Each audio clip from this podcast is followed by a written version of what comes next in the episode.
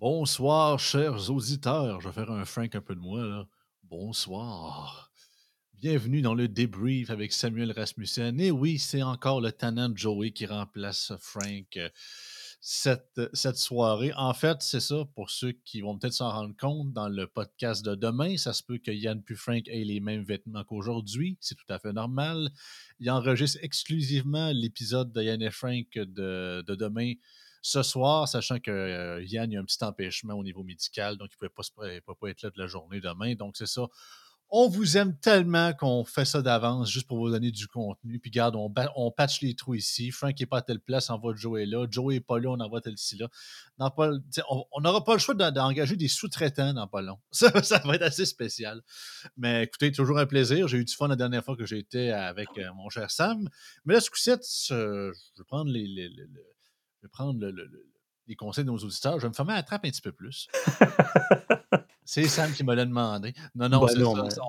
On a un sujet, on parle des politiciens et de leur fameux héritage. L'héritage de Tipwell, de Bourassa et de tous ceux comment il s'appelait déjà le successeur de Duplessis, je ne me rappelle jamais.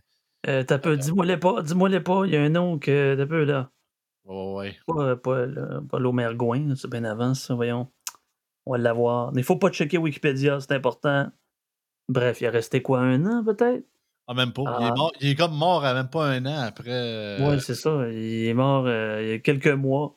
Mais l'essentiel aujourd'hui, c'est de dire, bon, écoutez, on a eu Yann et Frank de ce matin ou de ce midi pour ceux qui ne payent pas, disant qu'on est dans l'espèce de mirobolance de la médiocrité. On se dit, mais comment se fait-il que des politiciens qui sentir du sentiment d'anxiété, de dire, ben écoutez, moi, là, j'étais dans un 3e groupe d'opposition, mais j'ai quand même fait un burn-out. Bon, ça reste quand même subjectif, les tenants et aboutissants, les psychologies de tous et chacun, que ce soit dans le domaine politique, dans le domaine culturel, dans le domaine professionnel, mais on s'entend qu'on a déjà vu mieux. On a déjà vu plus d'efforts dans notre junte politique, si on peut appeler ça comme ça. Et je me dis, on regarde ça en arrière. Là. Qu'est-ce qu'il y a eu au Québec? Il y a eu la Révolution tranquille. On a du moins laïcisé en partie l'État. On a eu les 2 référendums de 80 et de 95. Donc, la Révolution tranquille avec la modernisation du Québec sur le plan social, économique, culturel, les réformes dans le secteur de la santé, en éducation, etc. À l'époque où, vraisemblablement, le contribuable payait pour ce qu'il avait. Parce que oui, le système était quand même bien. Je veux dire, il y a eu des têtes d'affiche qui étaient keynésiennes, qui étaient plus social-démocrates, appliquées. Aujourd'hui, il y avait les Parizeau de ce monde, il y avait les Jean le sage, il y avait les René Lévesque, comme ma face était en thumbnail, alors que Joey était dans le... C'est important de faire des thumbnails, François Legault. Donc, on s'imagine comment se fait-il... Ah oui, parce qu'on s'est transposé une forme de romantisme. Les gens s'intéressaient vraiment à l'affaire politique. Il y avait quand même peu de firmes de sondage comparativement aujourd'hui. Vous voyez comme la cote de popularité des anciens politiciens, des anciens chefs d'État. Par exemple, en France, vous partez de la 5e République avec De Gaulle à Macron, vous allez dire « Hey boy, la République en a pris un coup ». C'est la même chose aux États-Unis, c'est la même chose au Québec. Le cynisme, comme on le dit, le cynisme dans le 2e sens du terme, on ne parlera pas de l'école des cyniques, s'il vous plaît. Ça date quand même du 4e siècle avant Jésus-Christ. Bref, dans le sens où ces firmes de sondage qui ont commuté, si on peut le dire ainsi, l'image publique de nos politiciens. Qu'est-ce que nos politiciens, aujourd'hui, vont nous laisser? Ben, commençons peut-être par les plus modernes. Avant que tu commences, pour un petit tease, on va démarrer le brief, bien évidemment. Ben oui, pourquoi pas.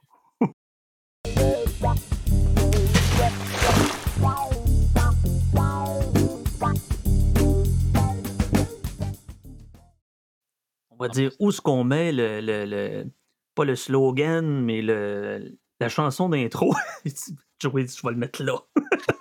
Avant que tu partes une chire puis qu'on soit rendu à une demi-heure puis que l'intro n'a pas encore été faite. Là. Ouais, mais tu sais, il y en a d'autres. Hein. Il y a le trio. Ah non, c'est pas le trio, mais il y en a une couple où ils ont une intro de 45 minutes. Bon, ben, il y a plusieurs auditeurs qui nous écrivent « Je suis dans la mi-trentaine et je ne vois pas quel politicien a fait quelque chose de grandiose. Je me souviens plus des moments glorieux, pour être poli. » Ben, Caroline a raison. On se dit, ben écoutez, peu importe ce qu'on a pensé de Lucien Bouchard, de Jacques Parizeau, de Bourassa aussi, hein, le dernier libéral, make the PLQ liberal again, hashtag, on se dit, ben Trudeau, hein, le fils de Pet senior, tout ce qu'il a fait depuis 2015, les vraies réalisations qu'il lui fait, c'est la dépénalisation de la marijuana. C'est incroyable. Donc, si on regarde en comparant ce que René Lévesque ou peu importe a fait, c'est un peu difficile. Vas-y, mon brave. Et une chose qu'il faut que j'y donne, malgré que personnellement, j'étais même pas au courant que c'était encore dans le code criminel canadien, mais que Trudeau a retiré, supposément que c'était une vieille loi de fin 1800 ou d'année 1900. Avant que Trudeau arrive au Parlement, il modifie ça avec son gouvernement, la sodomie est encore illégale au Canada. Ben, la loi, ça c'était le père. C'était en 78. Il faudrait vérifier, mais je suis certain qu'en 2015 ou 2016, peu après son arrivée au pouvoir, Justin Trudeau a comme enlevé une loi obsolétée. C'est une loi obsolétée. Vous allez me dire qu'est-ce que ça change. Ben, personne ne la suivait, cette loi-là, bien évidemment, mais regarde, c'est le peu d'héritage. On va être généreux à soir. Le peu d'héritage que Trudeau, je donne des miettes, bon, moi, c'est des petites miettes. Ça vaut quelque chose. C'était une loi qui a été... une loi qui n'a pas été respectée par en arrière. Mais bref, dans le sens où écoutez, on se dit, mais essayons de faire une expérience de pensée, soyons de bonne foi en se disant, qu'est-ce que Legault et Trudeau, ou plusieurs, que ce soit Couillard, ou même Jean Charest, ou Stephen Harper. Bon, peut-être Stephen Harper a eu quelques réalisations, quoique vers la fin, ça virait un peu autoritaire. Mais j'ai pas de parti pris dans les derniers premiers ministres. Bon, on a vu comment le PQ a malmené ses chefs à travers le temps. Après Parizeau, il n'y a pas eu grand-chose vraiment de... Tu sais, on ne sera pas dans cette espèce de culture messianique où on attend l'homme ou la femme, pourquoi pas, qui vient à l'avant-scène en disant « Moi, j'ai la solution, ça va marcher comme ça. » Malheureusement, depuis 40 ans, vous avez vu les ordres professionnels, les corporations, les syndicats, les universités, les étudiants, plein d'acteurs ont peut-être troublé l'action de l'exécutif, on le comprendra, mais c'est quand même un gouvernement. Je veux dire, un gouvernement est là pour gouverner, pour appliquer soit des décrets ou des lois, ou du moins prioriser dans l'agenda à l'Assemblée nationale certaines questions, certains enjeux. Ben, depuis le début des législatures de M. Legault, on a eu quoi? On a eu la loi 25, la loi... Pas la loi sur la laïcité, on s'entend que c'est pas... la loi 21, j'ai dit la loi 25. La loi 21 qui n'est pas vraiment à comparer que la loi de 1905 sur la laïcité de l'État en France. C'est pas quelque chose qui était très révolutionnaire. Alors, on se dit, pourquoi aujourd'hui nos merveilleux politiques sont, gouvernent à la semaine? Donc, ne gouvernent pas par stratégie ou par grand plan. Tu te souviens, Joey, on a été cacufiés en 2018 en pensant que Legault allait faire le fameux projet Saint-Laurent. Des grands projets d'infrastructure qui nous fait penser un peu à les Daniel Johnson, les Jean le sage, les René Lévesque, etc., etc. Il n'y a pas eu de grand projet d'infrastructure qui a été annoncé par le gouvernement Legault, soit depuis son élection en 2018. Même chose. Du côté de Trudeau, on s'entend, on est un pays où les routes sont essentielles dans le transport des marchandises, des biens ou des personnes. Il n'y a pas eu de grande refonte en matière d'infrastructure. C'est la même chose, c'est pas vraiment la même chose aux États-Unis. On devait peut-être avoir une promesse, le dernier Speech of the Union, de cette rénovation d'infrastructure aux États-Unis. On n'a pas vraiment vu ça encore, mais ça a été annoncé. Ben, il n'y a pas eu vraiment de grandes annonces à part on va faire le troisième lien, on n'en fera pas, etc., etc. Puis on se casse la tête avec le projet de tramway finalement on balance la responsabilité. Donc, moi, j'aimerais ça savoir, Joey, quelle grande... Tu sais, on essaie d'être pas neutre, on s'entend, on n'est pas un média neutre, on a nos biais, on a notre subjectivité, mais pour toi, quelles sont les représentations réelles des politiciens qui ont eu des succès dans leurs actions. J'aimerais ça vous entendre aussi, mes chers auditeurs. Avant de te répondre, merci à Philippe pour sa contribution, c'est bien apprécié. Frank est-il parti se faire une coupe sécateur pour prendre la place à Catherine Dorion? Non, malgré qu'après l'émission, je m'en vais faire le thumbnail pour sa chronique de Montréal Live qu'il a faite ce matin, qui va être diffusée pour les gratuits en fin de semaine prochaine. Je vais programmer ça tout à l'heure. Puis ça se peut que je mette Frank en mode sécateur, vu qu'il parle de vouloir devenir rebelle. Donc, le montage risque d'être assez intéressant. Pour répondre à ta question, Sam, mais d'abord, il faut comprendre que l'origine de tout ça. C'est pourquoi, comment ça, dans le temps, dans nos temps, de nos grands-mères, de Duplessis et de Jean le sage, les politiciens étaient capables de faire quasiment 50 fois plus de réformes qu'on a aujourd'hui, puis si bas, le monde embarquait, ben, c'est pas tant qu'il embarquait. Comme tu l'as dit, puis tu as raison là-dessus, il y avait beaucoup moins de firmes de sondage qu'aujourd'hui. Bien évidemment, les réseaux sociaux n'existaient pas. Ben, le monde, tu sais, un peu comme dans la série Duplessis, qu'est-ce qu'il faisait le monde? Il travaillait. Le monde, on travaillait. On n'a pas le temps de lire Karl Marx. Là, on travaillait, on était dans nos champs. Fait que, oui, ces gens-là, OK, ils se faisaient dire par monsieur le curé ou de moins en moins, allez voter, puis ils s'informaient un peu de ce que, justement, les journaux papier lui disaient. Mais, justement, la quantité d'opposition, que ce soit par des lobbies, que ce soit par des gens qui parlent sur les réseaux sociaux, que ce soit par les médias, que ce soit par les 36 millions d'OBNL payés par nos taxes et impôts en subvention, n'existait pas. Fait que les 36 millions de bâtons au progrès et à l'avancement de notre société n'étaient pas présents à l'époque. C'est pas qu'il n'y en avait pas, il y en avait, mais on était loin de l'époque de Greenpeace. On s'entend-tu qu'aujourd'hui, le projet de la Baie James de Robert Bourassa, ils sont frais le tiers de ce que fait. On se considérait chanceux, puis on serait des méchants gros pollueurs contre Gaïa si on ferait ça aujourd'hui. Fait qu'il y a ça. Et aussi, je te dirais que depuis, tu te parlais des deux référendums, c'est plate à dire, il faut le reconnaître. Nous, les Québécois, en tant que peuple, là, nos dernières victoires collectives, ça date de vraiment longtemps.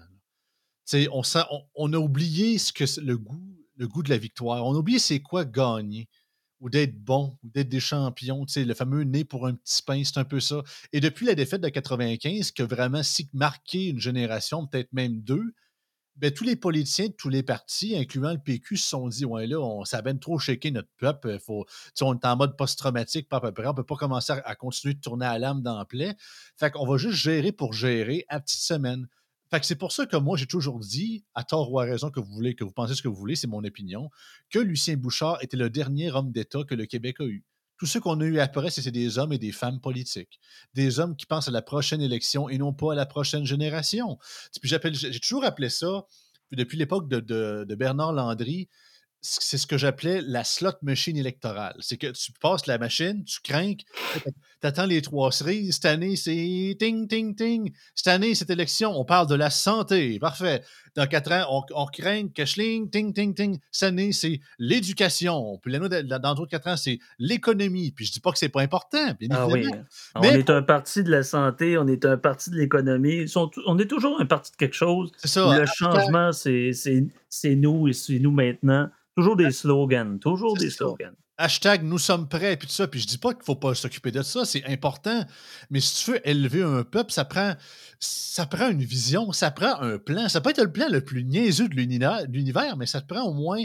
Bien ça, il faut que je le donne, malgré que c'est pas arrivé. Le plan Nord, qu'on appelle aujourd'hui le plan mort, c'était au moins quelque chose. On peut être d'accord ou pas, mais au moins, il y avait un objectif. T'sais, on fait tout ça dans le but d'être, pas juste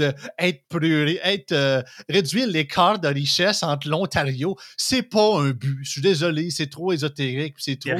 Tout à fait, il n'y a rien de motivant là-dedans de dire on va se comparer. C'est des stats, c'est du vent. Est-ce que vraiment Legault va se dire « Mon héritage, là, on a réduit l'écart d'inégalité de richesse avec l'Ontario. » Pas en tout. Il n'y a pas un Christ québécois, moi, il y a 50 ans, qui va s'en rappeler. Fait que c'est ça. Mais pour revenir rapidement sur les héritages des politiciens, je pense que c'est ça. C'est que ben, même Lucien Bouchard le disait dans plusieurs de ses entrevues, beaucoup...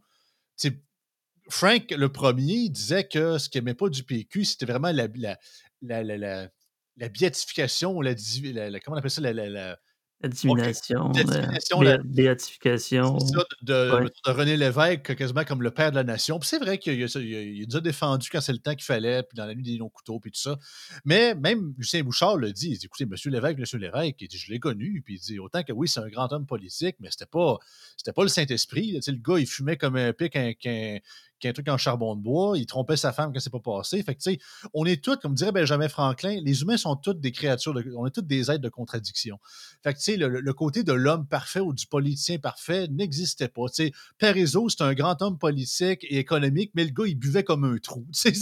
Oh, mais là, ça, c'est, il faut faire attention entre l'art et l'acteur et son art. Absolument. D'une part, puis deuxièmement, ben, bon, je reviens sur ce que tu disais tantôt. Les gens travaillaient, n'avaient pas le temps de... Bon, aujourd'hui, on n'a jamais autant produit de peut-être même l'histoire du Québec, jamais été autant productif avec des heures de fou. C'est-à-dire, bon, le taux de productivité VS, de quel rendement, ça, c'est une autre histoire. On tomberait peut-être dans le trio économique, je laisserais ça à Vincent, Yann et Frank. L'affaire, c'est qu'on est rendu où ce que les services se sont multipliés à titre de quantitatif puis à titre de qualitatif aussi, ce qui fait en sorte qu'on dépend davantage du reste du village. C'est-à-dire qu'à l'époque, ben, le monde, c'est eux autres qui déneigeaient leur rue puis eux autres qui rénovaient leur toiture. Le problème étant, maintenant, on est dans un air de, je dirais, d'hyper-spécialisation, ce qui fait en sorte que finalement, monsieur un tel va dépendre de d'autres services qui occurrent. Mais là, ce qu'on vient, on se dit, ben écoutez, c'est quoi le mot d'ordre? Ces gens qui, des fois, sont là depuis 30 ou 40 ans. Est-ce que tu m'entends bien? Parce que je vois qu'il y a un something wrong, try reloading the page. Oh, non, mais la date, ça fonctionne très bien. Okay, parfait.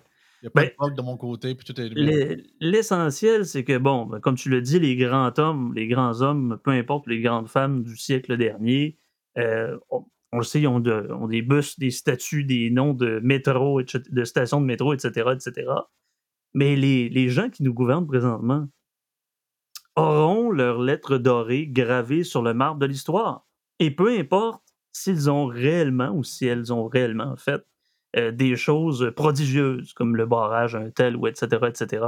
Il n'y a pas eu de notion de grand sacrifice. Faire un petit ricochet à Yann et Frank ce matin, ben Catherine Dorion, qui était, oui, issue du troisième groupe de l'opposition, puis on n'a pas vu grande réalisation, mis à part des guéguerres dans son propre parti. On pourrait dire la même chose de d'autres députés, de d'autres formations politiques, et elle est invitée par une peuplade de médias. Mais tu dis, on n'a plus les révolutionnaires qu'on avait, mais on n'a plus les politiciens qu'on avait. C'est-à-dire cette fonction-là de sacrifice où on leur dit souvent, ceux qui travaillent 70 heures par semaine à l'Assemblée nationale, sont pas très nombreux. On se le dit, il y a pas mal plus d'attachés politiques, puis de conseillers en communication, M. Coxinan ou peu importe. Les gens qui travaillent, en tout cas, je pense pas qu'ils travaillent davantage que nos politiciens à l'époque. On contracte avec moi.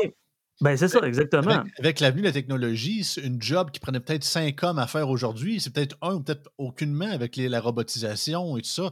Fait qu'on est dans un niveau de confort et un niveau de technologie vraiment incroyable, ce qui fait que c'est ça, on n'est plus dans la... Surtout que le côté politique, puis genre, je pense souvent à Duplessis, mais même à cette époque-là, par après, c'était aussi vrai. C'est un peu comme Yann explique, c'est qu'on la politique n'attire plus les meilleurs d'entre nous. C'est la politique est une vraie swamp qui sent la marde, puis personne ne veut aller là. Les vrais meilleurs de notre société, ils n'y vont plus, ou du moins très, très peu en politique, ou souvent se découragent à la seconde qu'ils mettent le nez là-dedans, et ils sacquent le camp au PIC. Ça, on est rendu d'une vocation, d'un désir réellement de changement à une vocation de carriériste. Donc, les gens qui sont à l'Assemblée nationale sont issus de quoi, en général? On ne dira pas que ce sont issus des gens de métiers libéraux, à savoir les médecins ou les avocats, ça on le sait. Mais d'où ils proviennent réellement, de quel milieu ils proviennent, que ce soit des commissions scolaires. Facile, quelqu'un qui a été presque nommé, on sait que les élections scolaires ont été abandonnées. Bon, merci M. Legault pour ça. Une réalisation, c'était pas si pire. L'abandon des élections scolaires, on s'entend, il y avait moins de 7% de la population qui votait, ce qui était risible. Donc, la légitimité démocratique des commissaires scolaires, c'est un autre débat. Donc, ceux qui se faisaient réélire d'année en année comme commissaires scolaires, on peut transiger d'un autre palier, le municipal. On se fait 30 ans que tu es échevin ou conseiller municipal, ben là, effectivement, tu as fait déjà un réseau en politique. On peut grimper au domaine provincial ou fédéral, dépendamment des allégeances, puis de qu'est-ce qui va mieux pour intégrer un parti. On se rappelle de tous ceux qui ont été en politique dans ces années-là. C'était majoritairement, justement, sachant que le nombre de vrais intellectuels, de ceux qui ont fait des études universitaires dans les années 30, 40, 50, 60, étaient vraiment limités. Justement, c'était la quasi-majorité de ceux qui allaient en politique. Puis il y avait du bon monde là-dedans. Il y avait des médecins, puis tout ça.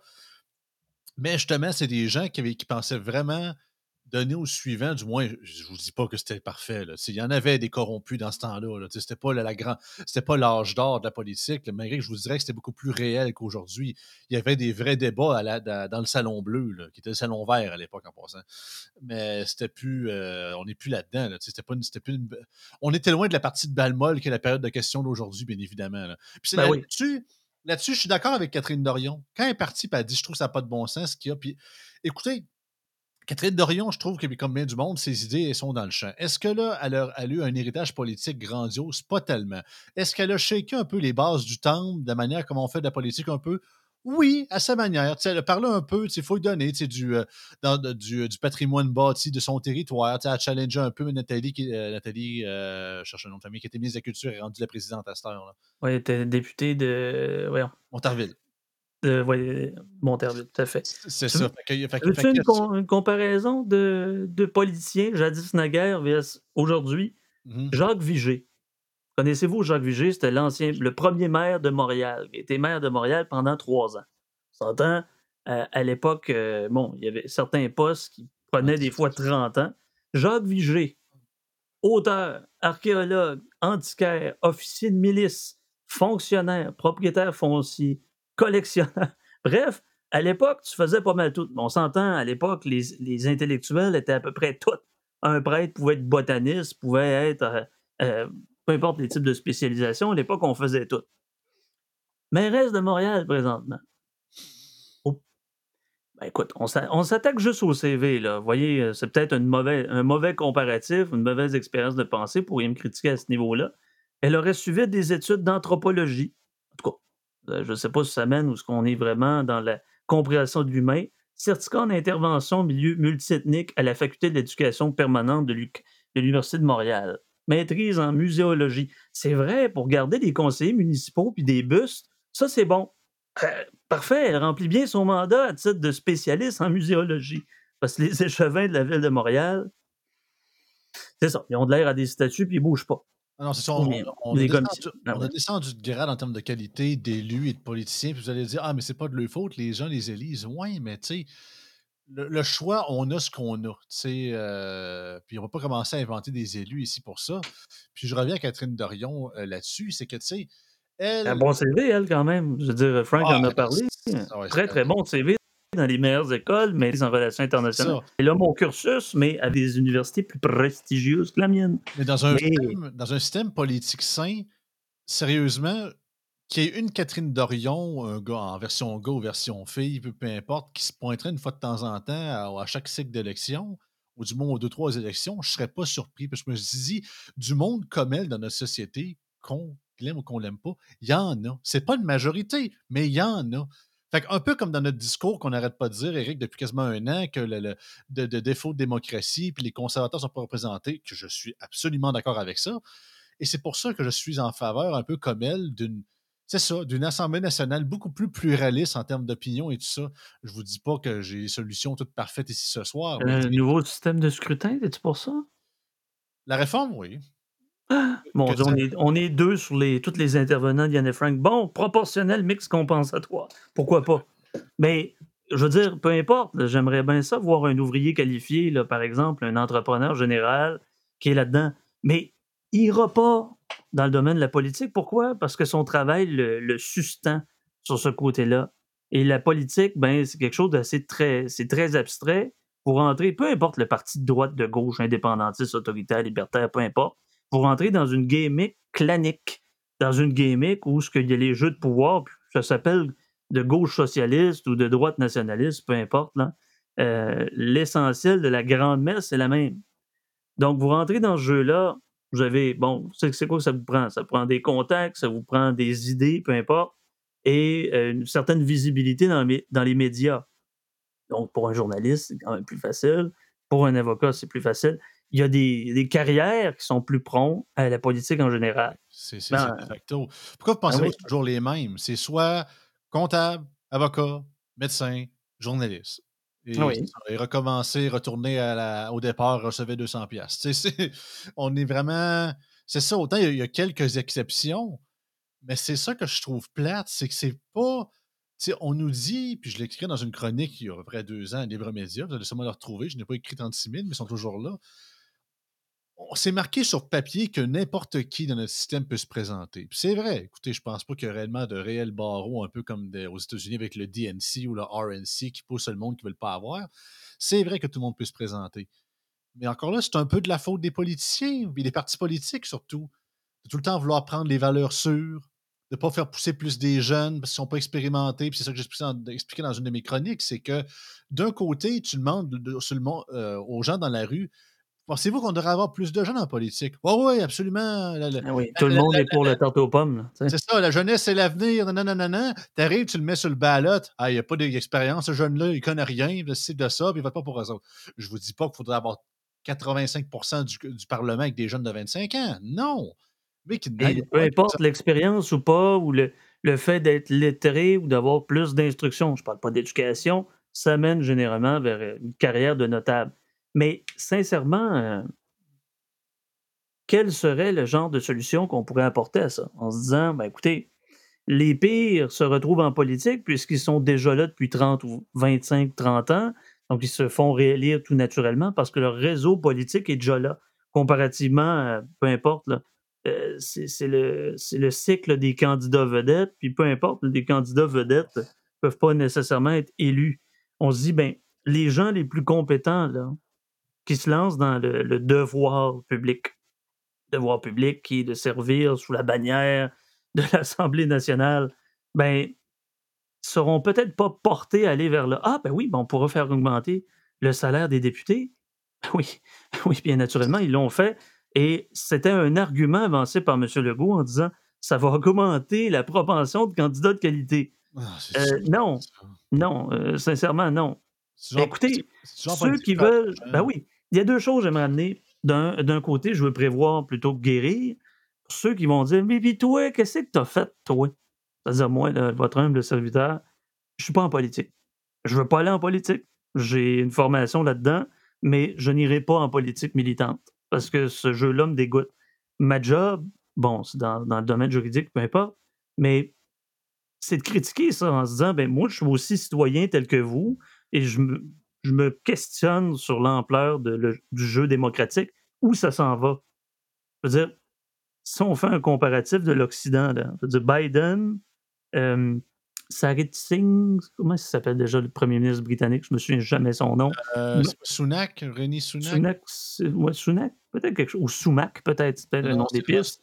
Mais Trudeau, Legault, etc., on s'entend que... Rishi Sunak, c'est ça. Rishi Sunak, voilà.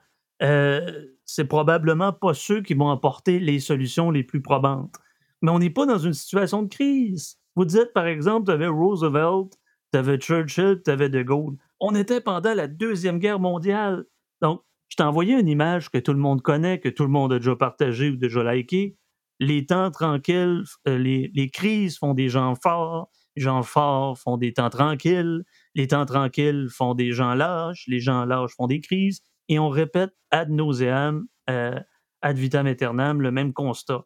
Écoutez, on est quand même dans une période assez tranquille à ce niveau-là. On n'a pas eu de très grande crise qui touchait le Québec. Peut-être, oui, la logique de l'habitation au niveau locatif, au niveau de la propriété privée.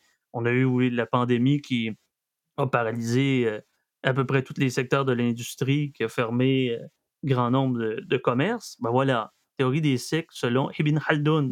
Ibn Khaldun était, si je me souviens bien, son nom latinisé ou grécisé. Hellénisé, c'est Averroès.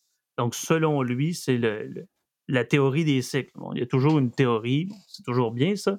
Dans les temps difficiles, créer des hommes forts, les hommes forts créent des périodes de paix, etc.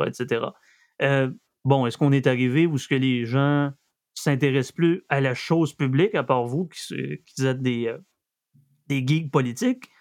Et nous donc, vos humbles serviteurs ici ce soir. Pour le reste, je vais-tu pouvoir avoir une place en garderie? Je vais-tu être capable de ne pas prendre ma journée off pour aller à l'urgence? Est-ce que je vais avoir accès aux services que je vais payer? Est-ce que moi, comme contribuable, la route chez nous, comme payeur de taxes, comme payeur d'impôts, elle va être réparée. C'est pas des grands discours là, alambiqués, des grands laïus philosophâtres qui vont vraiment intéresser les gens. Je veux dire, déjà là, puis ça, c'est sans mépris. Là, je pense pas que le Québec a un amour inconsidéré pour les grands intellectuels comme la France l'est. La France, par exemple, sur une question, est capable de faire 4 heures de podcast ou, par exemple, 4 heures d'émission. Ça intéresse moins le monde parce qu'on est dans le concret. C'est pas que les Québécois sont rustres ou sont désintéressés de l'instruction. C'est pas ça du tout. C'est qu'on est plus dans le conventionnel. Oui, mais quoi? C'est quoi ce discours-là? Je veux dire, Paul Saint-Pierre Plamondon a beau faire des stepettes, ça vient pas m'animer davantage. Pourquoi? Parce que je vois mon compte de taxes, parce que je vois comment les services ne me sont pas appliqués. Donc, moi, je m'en fous. Des discours, on aura beau faire des grands textes, des grandes envolées lyriques, elles ne m'apportent rien comme individu. Ah, mais quel égocentrisme, mais quel individualisme crasse. Non, je m'intéresse à ma famille, puis je m'intéresse à mon portefeuille qui est mis en danger souvent par des barrières de l'État, puis d'un autre professionnel, par Revenu Québec, par Revenu Canada, par toutes les taxes que j'ai à payer sur l'essence. Il est là, le bas blesse. Il est là où ce que le bas blesse. Oui, puis ça va même plus loin que ça. C'est que personne ne veut challenger le modèle québécois. On est vraiment... C'est ça, c'est qu'on... Sachant qu'on est... C'est ça, on a notre... Je le disais souvent dans un de mes bulletins de nouvelles, c'est que quand on est une société qui a un statut victimaire de minorité francophone en Amérique, donc de facto, on est comme en mode tout collé ensemble, puis faut pas commencer à chicaner entre nous autres parce qu'on est minoritaire, on est une petite gang contre l'ennemi qui est l'anglais, puis les méchants... 8 millions face à 340 millions d'anglophones, c'est à peu près ça actuellement. C'est ça, contre les méchants américains, puis tout ça. Fait que faire une autocritique de soi-même ou de nous-mêmes, c'est impossible parce que ça serait anti-québécois. Ben non, couper dans l'État, ben l'État, c'est les Québécois. T'es contre les Québécois si tu veux faire ça, tu sais. Alors, au contraire, ça, c'est qu'il y a un... Alors que c'est faux. Je vais te dire pourquoi c'est faux. Excuse-moi, là. Je vais te dire pourquoi c'est faux. Parce qu'on parlait du temps de Duplessis, etc., là. Avant de parler au curé, puis avant de parler à l'échevin, qu'est-ce qu'il faisait, le travailleur? Il s'occupait de sa toiture. Il aidait son prochain sans lui demander une compensation. Je veux dire... Il fut une époque où on était vraisemblablement assez équipé en termes d'habilité technique pour être assez polyvalent, pour ne pas dire versatile. Je m'excuse, on ne demandait pas à l'État puis on ne demandait pas à l'Église de faire ça à notre place. Puis peu importe ce que... Ben oui, l'ancien temps, l'Église, Duplessis, puis l'État. Écoutez, sous l'État de Duplessis, l'État était beaucoup plus petit qu'aujourd'hui. Vous allez me dire, mais pourtant, c'était un autoritaire, puis l'Église était là-dedans. Oui, mais non. Pourquoi? Parce qu'il n'y avait pas autant de services. C'est ça, puis l'Église gérait pas mal de beaucoup de trucs que le gouvernement gère aujourd'hui. Puis c'est vrai qu'on a perdu ce côté-là, tu sais, que nos anciennes générations avaient, c'est le côté débrouillard, puis un peu comme ce que Jérôme Blanchet-Gravel appelait le fait... On n'avait pas cette peur du risque. Le risque de disparaître, le risque de vouloir innover, le risque d'aller plus loin, le risque de faire quelque chose de très orthodoxe, de vouloir sortir des barèmes en sur... On a-t-il le moyen? Est-ce qu'on a le moyen de risquer? C'est-à-dire, comme individu, là, vous êtes peut-être des entrepreneurs ou des salariés ou des travailleurs autonomes. Je veux dire, il est où le fait que j'ai une famille, j'ai un condo ou un appartement? Où est mon gauge? Où est mon gauge de risque à titre d'individu? Au lieu de dire que le peuple du Québec est un peuple défaitiste ou colonisé ou peu importe, là, c'est dans les discours. Moi, je vois des individus qui ont mon âge, qui sont plus vieux, qui ont ce goût-là. Donc, avant de se lancer dans l'espèce de mirobolance que cette culture est un peuple de perdants, puis etc., bon, on est encore debout, puis on parle encore français en 2023, savez-vous ça? Ben, il y a aussi ça. Ben oui, écoutez, je voulais quasiment parler de Twitter, mais je m'en irai pas là. Il y a des gens qui se plaignent que les pancartes, c'est un autre sujet à part, vous allez voir où je m'en viens, que les pancartes écrites par les Juifs Hachidim à Montréal, manifestation contre la Palestine, sont écrites en anglais. Je veux dire, oui, c'est des priorités subjectives, la théorie de la valeur subjective, on s'entend. Mais on ne s'intéresse pas au message, on s'intéresse à la forme du message. Donc, tant qu'on se fait fourrer en français, on se fait fourrer en anglais, si c'est en anglais, c'est pire. Vous voyez, là, c'est où est notre forme de priorisation des valeurs, entre guillemets, dans notre pensée politique, à tous et à chacun. Là. Elle est où, ça? Puis le goût du risque, ben, Joey en a parlé. On n'a pas risqué gros avec la CAQ. Risqué gros, oui. On a eu un gouvernement épouvantable, selon moi. Ça reste selon mes observations. On a continué. On a continué. C'était un amalgame entre le PQ, le Parti libéral, puis même l'Union nationale avant, le melting pot concentré avec un plus gros État. Et Québec solidaire, ben oui, qu'est-ce qu'ils ont risqué à part de lancer des chaussures sur un marchand israélien, là? Je pense avec Amir Kadir à l'époque. Qu'est-ce qu'ils ont sauvé quand Amir Kadir est allé en commission blaster Lucien Bouchard, qu'on l'aime ou qu'on l'aime pas? À part faire des petits gestes avec la balloune puis tout ça, puis de parler de ligne de côte par rapport au transport, on n'a plus les contestataires qu'on avait. C'est vrai, Frank puis Yann en parlaient ce matin, mais j'ai eu cette idée-là avant même de l'avoir écouté. Donc, c'est un peu en continuation avec le live de ce matin, le live de ce midi. Donc, à titre de risque, le Québécois moyen dans son électorat, ben, qu'est-ce qu'il risque à voter PQ? Autant plus d'État, un message un peu plus nationaliste, une loi 101 plus renforcée. Qu'est-ce qu'on risque à voter Québec solidaire? Un plus gros État, le multiculturalisme, etc. Qu'est-ce qu'on risque à voter CAQ? Continuons. Les libéraux, les libéraux, mon Dieu, qu'est-ce que j'ai oublié? J'ai oublié les libéraux. Oh, t'as bien fait des oubliés, ça l'explique très bien. Mais regarde, juste un exemple de... Tu parlais justement du truc de tout le monde se gère tous ensemble, puis on n'est pas capable de gérer nous autres-mêmes, puis que le côté individuel, versatile est moins présent. J'ai vu ça passer il y a quelques semaines. Article du 6 octobre dernier. Chocolat Favori souhaite reconstruire son magasin de Lévis. C'est le premier, The Chocolat Favori, l'original, The Number One, la maison mère à Lévis, pour ceux qui connaissent le coin. Parce que le bâtiment aussi qui se trouve, c'est dans le vieux Lévis, ben c'est ça, il est au bout de sa vie utile, puis ça devient dangereux, puis ça coûte vraiment un bras pour vouloir le restaurer dans son état d'origine. Donc, ils vont démolir la bâtisse pour en construire une nouvelle. Tu te dis, ben, c'est pas si pire, c'est Chocolat Favori. Je pense qu'ils ont de l'argent en masse pour s'occuper de ça. En plus, c'est la bâtisse mère, ils vont avoir de quoi de pas pire. Donc, même pas quelques jours après, ben, une semaine plus tard, une centaine de propriétaires du vieux Lévis s'opposent à la démolition du Chocolat Favori. Dans le sens que, tu sais, ah, mais là, vous devez comprendre que c'est des bâtiments patrimoniaux, puis Chocolat Favori devrait quand même mettre de l'argent pour le restaurer, pareil, même si ça coûte plus cher. Hey, mais de quoi je me mêle? À qui ça appartient? Ben, j'assume que c'est Chocolat Favori. Écoutez, j'ai pas voulu... Non. Ça appartient à la République socialiste soviétique de Lévis. Ben, c'est ça. Vrai, ils ne s'appartiennent pas eux-mêmes. De quoi je me mêle? La bâtisse m'appartient. Je vais faire ce que je veux. Oh, crime. Okay. Non. Il y a des lois en matière patrimoniale. Après 100 ans, il faut avoir les mêmes cadrages avec la même peinture, le même enlignement. Sinon, on perd notre patrimoine puis nos valeurs. Ben, écoutez, je veux dire, si excusez-moi l'expression, si le bâtiment est obsolété, il faut faire des rénovations majeures. Il y avait une femme, une chroniqueuse que j'ai écoutée dans l'émission de Jean-Christophe Ouellette à Show Radio X la semaine passée, que j'ai écoutée, c'est la semaine passée ou il y a une semaine, et ça fait un petit bout.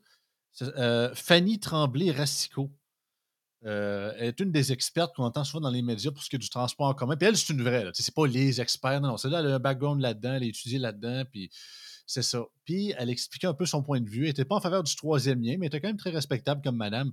Mais elle, à la fin de l'entrevue, elle expliquait clairement que dans sa tête à elle, dans un monde parfait, bien évidemment, ben, le monde qui habite la Rive-Sud, il devrait travailler sa Rive-Sud, puis le monde qui habite sa Rive-Nord, ben, il devrait travailler sa Rive-Nord de Québec.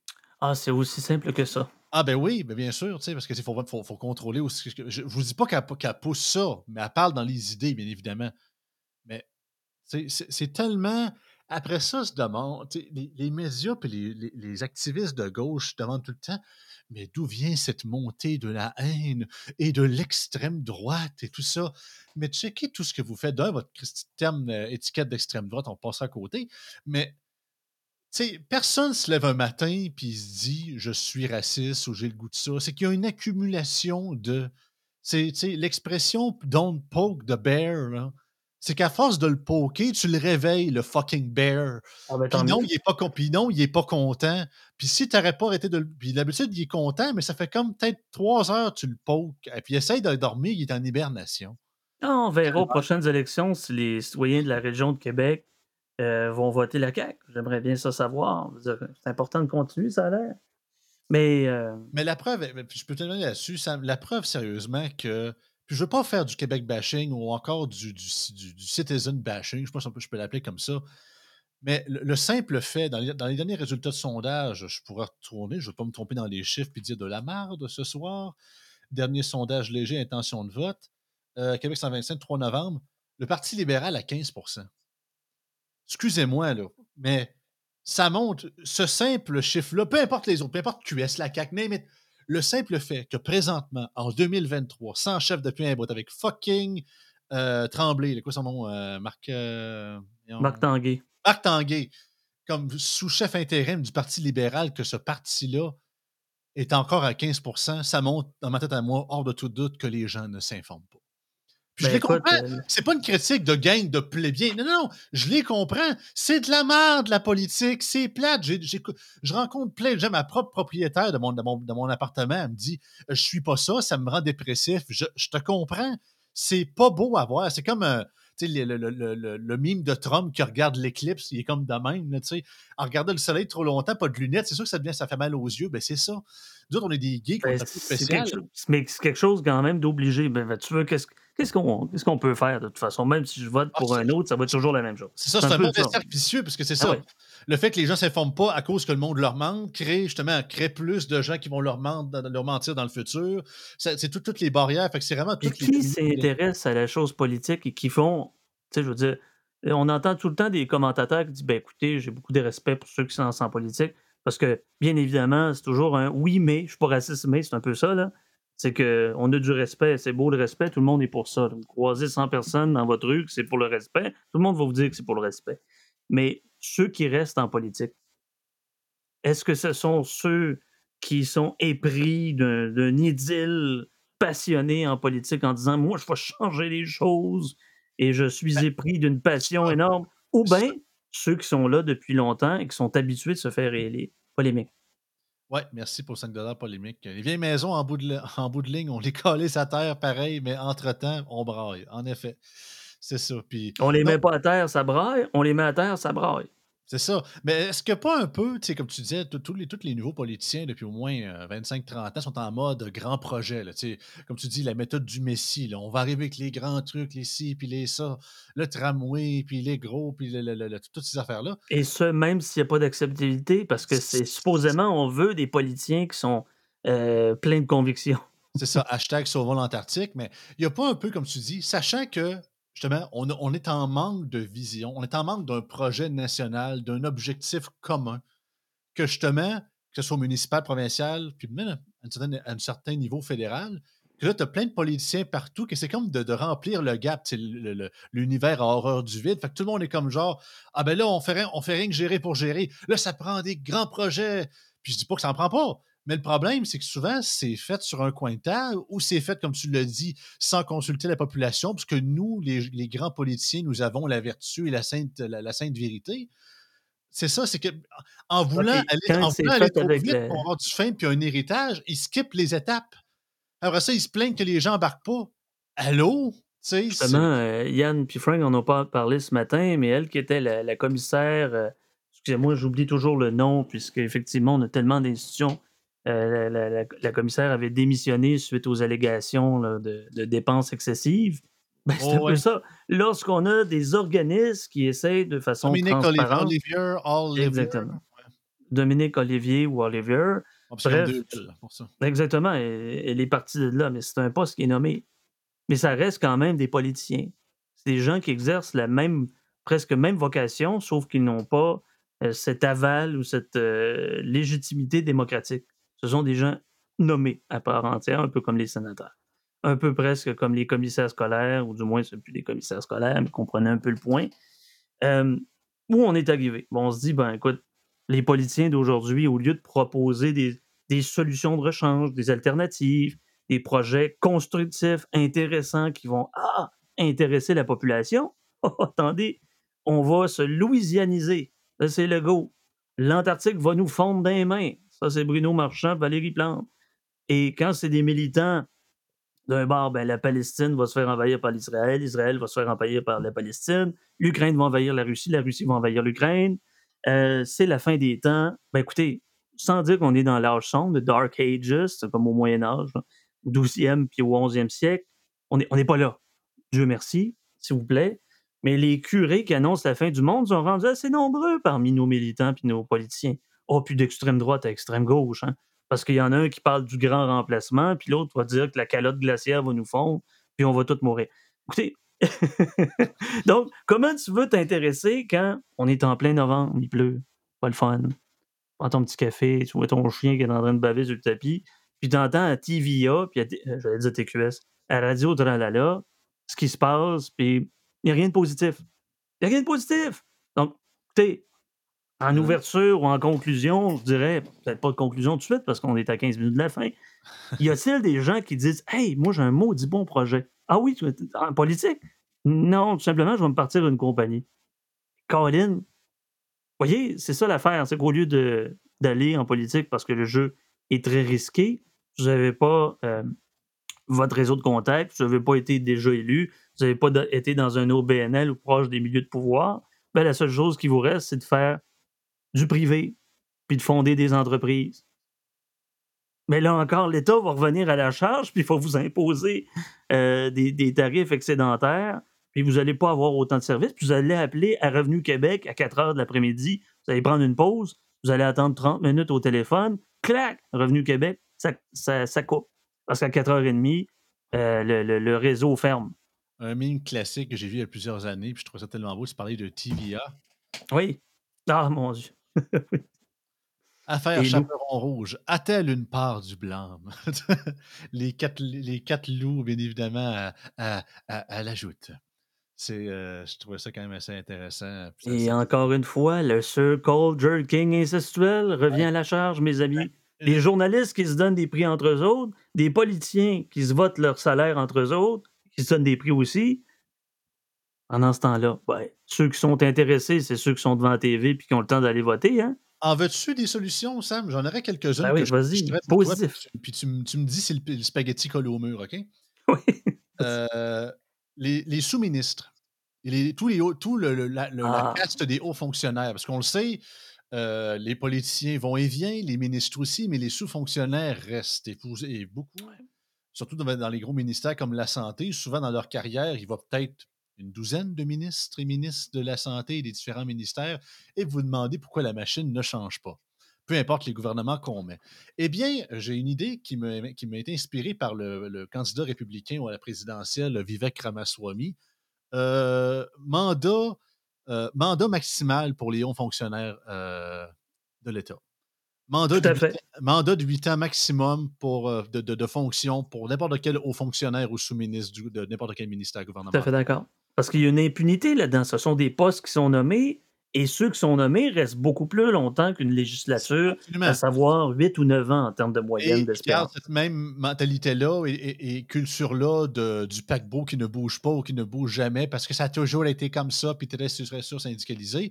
Fait que c'est ça. Mais term limits pour les hauts fonctionnaires d'État et les sous-ministres. Autre aussi, et ça, je comprends que, écoutez, je le sais, il va peut-être falloir le faire par du monde qui connaisse réellement ça et non pas par le ministère d'Éric Kerr, parce que, semble-t-il, qu'avec le numérique, on est pourri puis ça n'a pas de bon sens. Je pense que si le Québec serait une personne d'un âge, de notre âge à nous autres, je pense pas qu'il passerait son cours de méthode quantitative au cégep. Mais ça, c'est notre histoire. Mon idée, ça serait de créer une application relié à aller mettre un site web pour ceux qui n'ont pas de cellulaire dans les vieilles générations, mais d'ici plusieurs années, un fax sera à l'usage selon ça. Une application sur-sécurisée, bien évidemment, vraiment avec les top technologies, qui serait gratuite, bien évidemment, et serait offerte à tous les citoyens du Québec. Et ça pourrait même être fait au fédéral pour avoir des versions municipales aussi, si possible. Pour que quotidiennement, ça pourrait être fait en collaboration avec différentes firmes de sondage que, au fil des journées, on leur demande leur avis sur les questions et l'actualité du jour. Bien évidemment, ça serait volontaire, on ne vous l'obligerait pas, mais souvent, on dit que c'est compliqué d'aller voter, bien que vous n'avez pas à vous plaindre, c'est à deux doigts, c'est à deux clics de faire votre opinion là-dessus. Ouais. Au moins, vous auriez une possibilité de vous exprimer entre les élections et pas juste une certaine firme de sondage que, c'est ça, tu demandes une question spécifique pour avoir le résultat que tu veux. Fait que je pense qu'il y aurait peut-être moyen de faire... C'est une bonne question, parce que ça vient en ricochet à la SAQ qui, depuis janvier, rend la SAQ clic.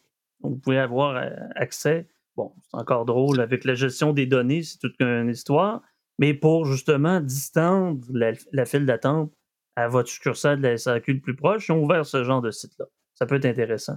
Écoute, par rapport à ça...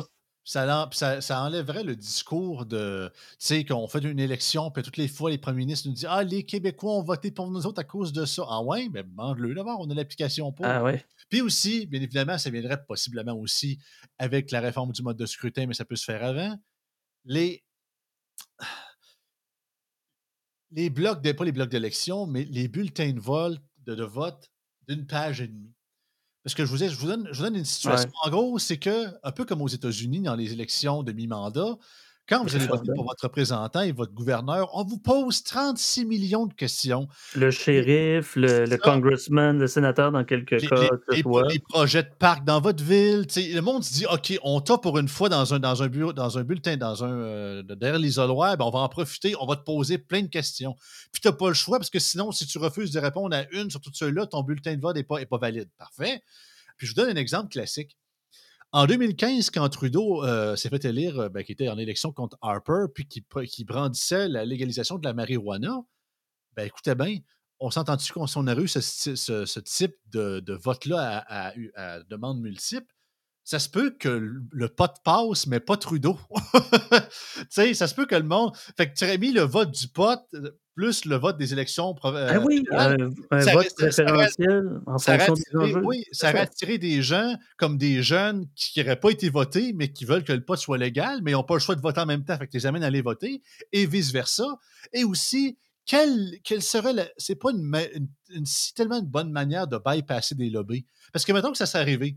Harper est retourné au pouvoir, mais le pot passe. Harper, c'est un conservateur. Il ferait jamais ça dans 100 ans, légaliser le pot, mais là, il y a un mandat clair de sa propre population pour le faire. Fait que la population, il aurait fait une clé de bras. Tabarouette, c'est-tu pas ça qu'on veut? Avoir du pouvoir de la part des citoyens. Mais quelle est pas cette meilleure manière-là que des... Sans pour au moins changer un système politique au grand complet, etc. On peut rendre davantage... comment dire, accessible, ce genre de vote-là préférentiel en fonction des enjeux, rendre une séparation des pouvoirs un peu plus claire. Là, il faut modifier la Constitution, puis là, c'est toute une affaire. De modifier le bulletin de vote, ça peut être intéressant. De rendre plus participatif le bulletin de vote, c'est tout à fait intéressant. Parce que oui, on peut chialer puis dire ça n'a pas de bon sens, nos politiciens ne sont pas prestigieux comparativement à Napoléon Bonaparte. Vous comprenez un peu. Rajoute à ça la réforme du mode de scrutin où tu peux voter à la fois pour ton premier ministre et à la fois pour ton député, qui on le sait très souvent, si on aurait le choix, ça serait deux choix complètement différents. Écoutez, ma première élection à mes 18 ans, je détestais Jean Charest pour mourir, puis j'ai voté Parti libéral du Québec. Pourquoi? Parce que mon député local s'appelait Norbert Morin. C'était un gars d'un âge vénérable, qui était, un gars très, très bien dans son comté, qui travaillait pour son monde. Sa famille avait une boucherie centenaire qui malheureusement n'existe pas aujourd'hui dans le village de Saint-François de la Rivière-du-Sud. Le gars était connu et c'était un bon monsieur. Il n'a jamais été ministre, mais tu sais, c'était vraiment... Le gars, il arrêtait toutes les couleurs, le monde aurait voté pour lui. Fait que c'est un peu pour ça, tu sais. Puis je pense qu'il y a ça, puis c'est pour ça aussi que Pascal Bérubi se fait élire. C'est pas parce que le PQ est populaire à matin. C'est qui aime Pascal Calvaire. Ah oui, il y en a qui sont actifs puis qui sont réellement représentatifs de leurs citoyens. Tout à fait, il y en a encore. Il y a Madame Ladouceur qui dit c'est ça la démocratie directe. Attendez. Avant de dire on va se mettre à faire la démocratie directe, pas la démocratie représentative. Non. Démocratie directe. Aller dans une assemblée générale des étudiants d'une telle faculté au Jogep ou à l'université. Allez dans vos caisses populaires, après ça, on s'en reparle. On parle juste d'une assemblée de moins de 500 personnes, imaginez, dans un contexte où on est 8 millions. Démocratie directe, au temps de Démosthène, on n'est pas là. On n'est pas à la Commune de Paris encore, on n'est pas pendant la Makhnovtchina en Ukraine. Démocratie directe, la dictature aussi de la majorité aussi, ça peut être assez inquiétant. C'est pas pour rien que les États-Unis se sont dressés des grands électeurs. Le système de scrutin fait en sorte que c'est les grands électeurs qui ont le dernier mot, mais en fonction de la majorité des électeurs dans chacun des États aux États-Unis. On n'aura pas à faire le résumé des systèmes politiques. On va se laquer un peu. Et imaginez qu'on sauverait du temps. Toute cette maudite saga de troisième lien puis de tramway quand chaque bureau d'audience publique. C'est ça, audience publique. Ben, regarde, on leur posait directement la question. Depuis le référendum de 95, le mot en R qui est référendum, on dirait qu'on le sort, puis comme référendum, le poil nous lève au Québec. On dirait qu'on a peur de ce mot-là, alors que c'est l'outil le plus démocratique que tu n'as pas dans ton arsenal, puis on s'en sert quasiment jamais.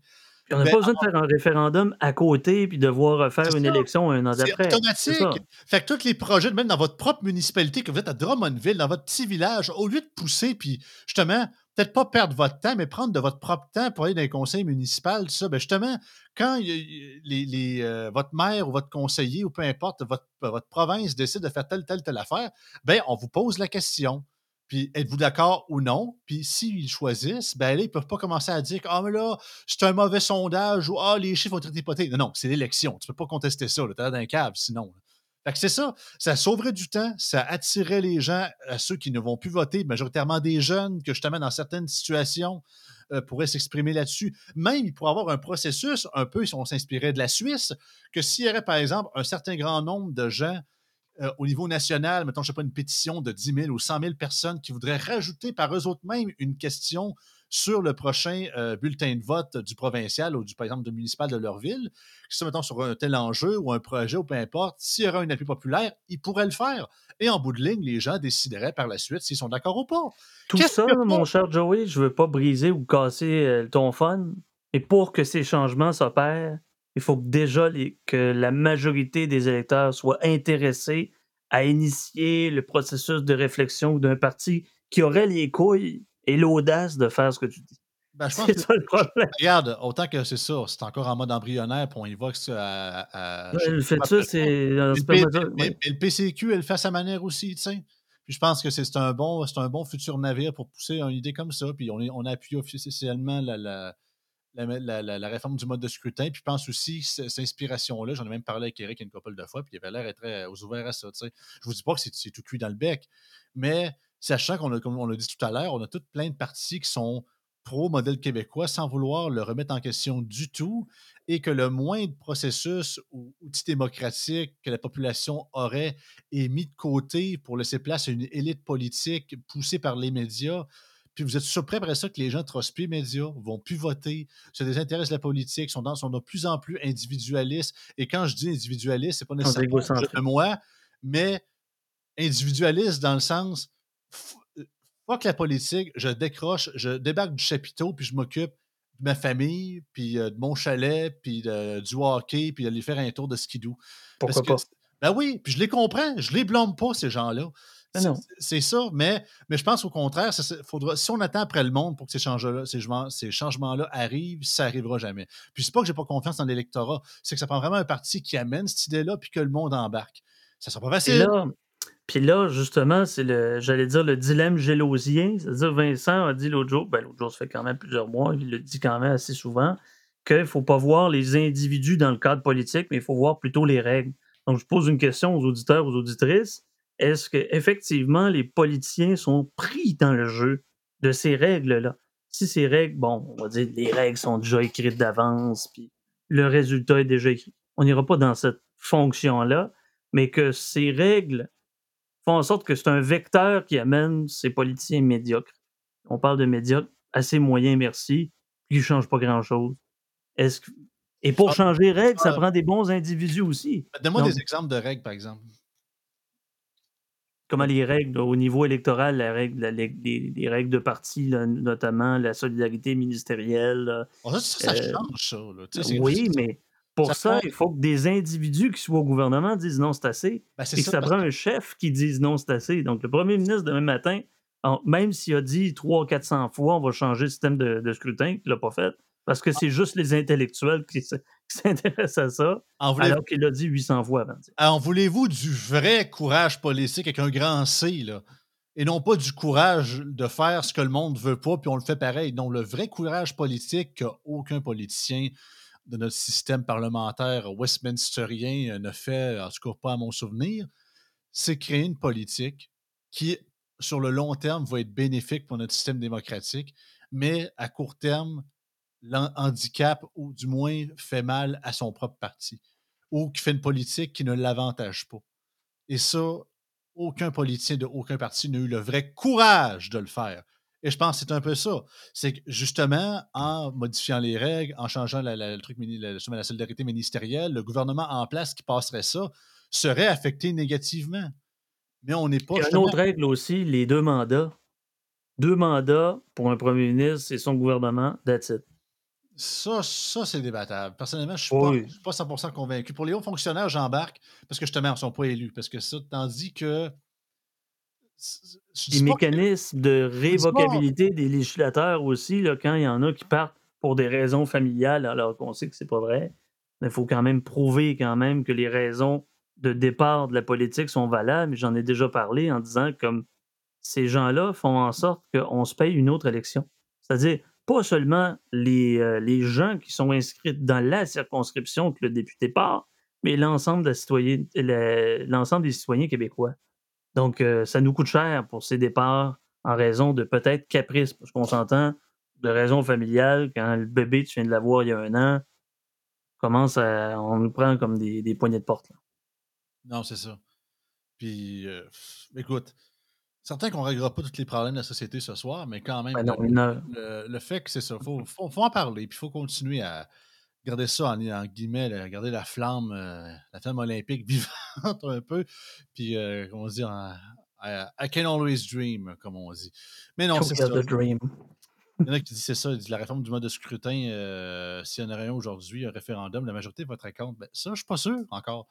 Regarde, je respecterais le outcome, peu importe ce qui arriverait, mais je pense que justement, avec ce grand cynisme ambiant-là qu'on a en politique, c'est que s'il y aurait une possibilité d'avoir un vrai changement qu'il n'y a pas eu depuis très, très, très longtemps, c'est sûr que ça prendrait une campagne pour le présenter, puis en parler, puis en faire parler aux gens, parce que c'est sûr qu'il faut les ramener à vouloir voter pour quelque chose d'autre. Mais écoute, je suis trop optimiste, mais j'ai le feeling que il y aurait une possibilité que ça passe. Je ne vous dis pas que c'est assuré, mais... Donc, ça prend-tu un vrai déclin ou une vraie crise pour que les gens font « Oh, palais! Oh. » Tu sais, par exemple, on s'intéresse à l'économie quand il y a des crises, des récessions, etc., puis des inflations. Au Québec, pas quand ça va bien. Même en général, en Occident, mais au Québec, c'est 100 fois pire. Au Québec, c'est ça. C'est qu'il faut arriver, il faut être vraiment sur le bout du précipice pour se rendre compte qu'il faut faire un U-turn. Sinon, même si tu es un gars plus modéré, puis qui prévient qu'on s'en va vers le précipice, petit pas par petit pas, tous les gens, les médias, les politiciens, mais voyons donc, monsieur, c'est juste une petite affaire comme ça, c'est juste ça, c'est pas si grave que ça. Innocente, c'est pas justement en arrivant sur le bout du précipice qu'il faut commencer à crier alerte, c'est avant. Tu sais, le monde capote bien raide là-dessus.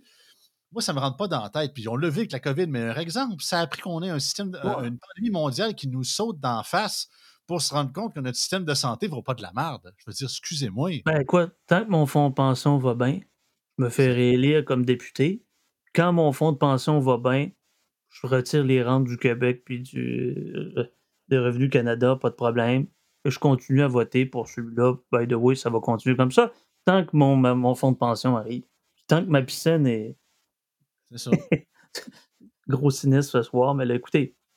Puis on est un peu pantouflard, comme je le dis souvent. Tu sais, au Québec, il y a un risque. Non, c'est pas vrai, ça. Oui, il y a de l'hubris, oui, il y a de la paresse, oui, il y a de l'oisiveté. Mais j'en vois à tous les jours des gens qui travaillent énormément, qui ont le goût du risque, qui ont cette audace, ce courage que la politique ne donne pas.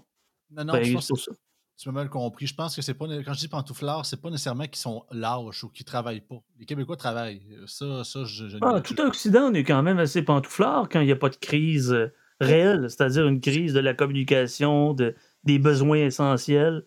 C'est assez pantouflard en général. C'est ce que j'allais dire, c'est dans le sens que c'est un peu comme dans Star Trek 6, hein, tu sais, des undiscovered countries, c'est ce qu'appelait le changement, le pays inconnu, tu sais, parce que le monde, c'est ça, on a plus peur au changement, on est bien dans nos propres pantoufles, puis c'est ça, comme je dis souvent, au Québec, il y a un risque à essayer le nouveau ketchup.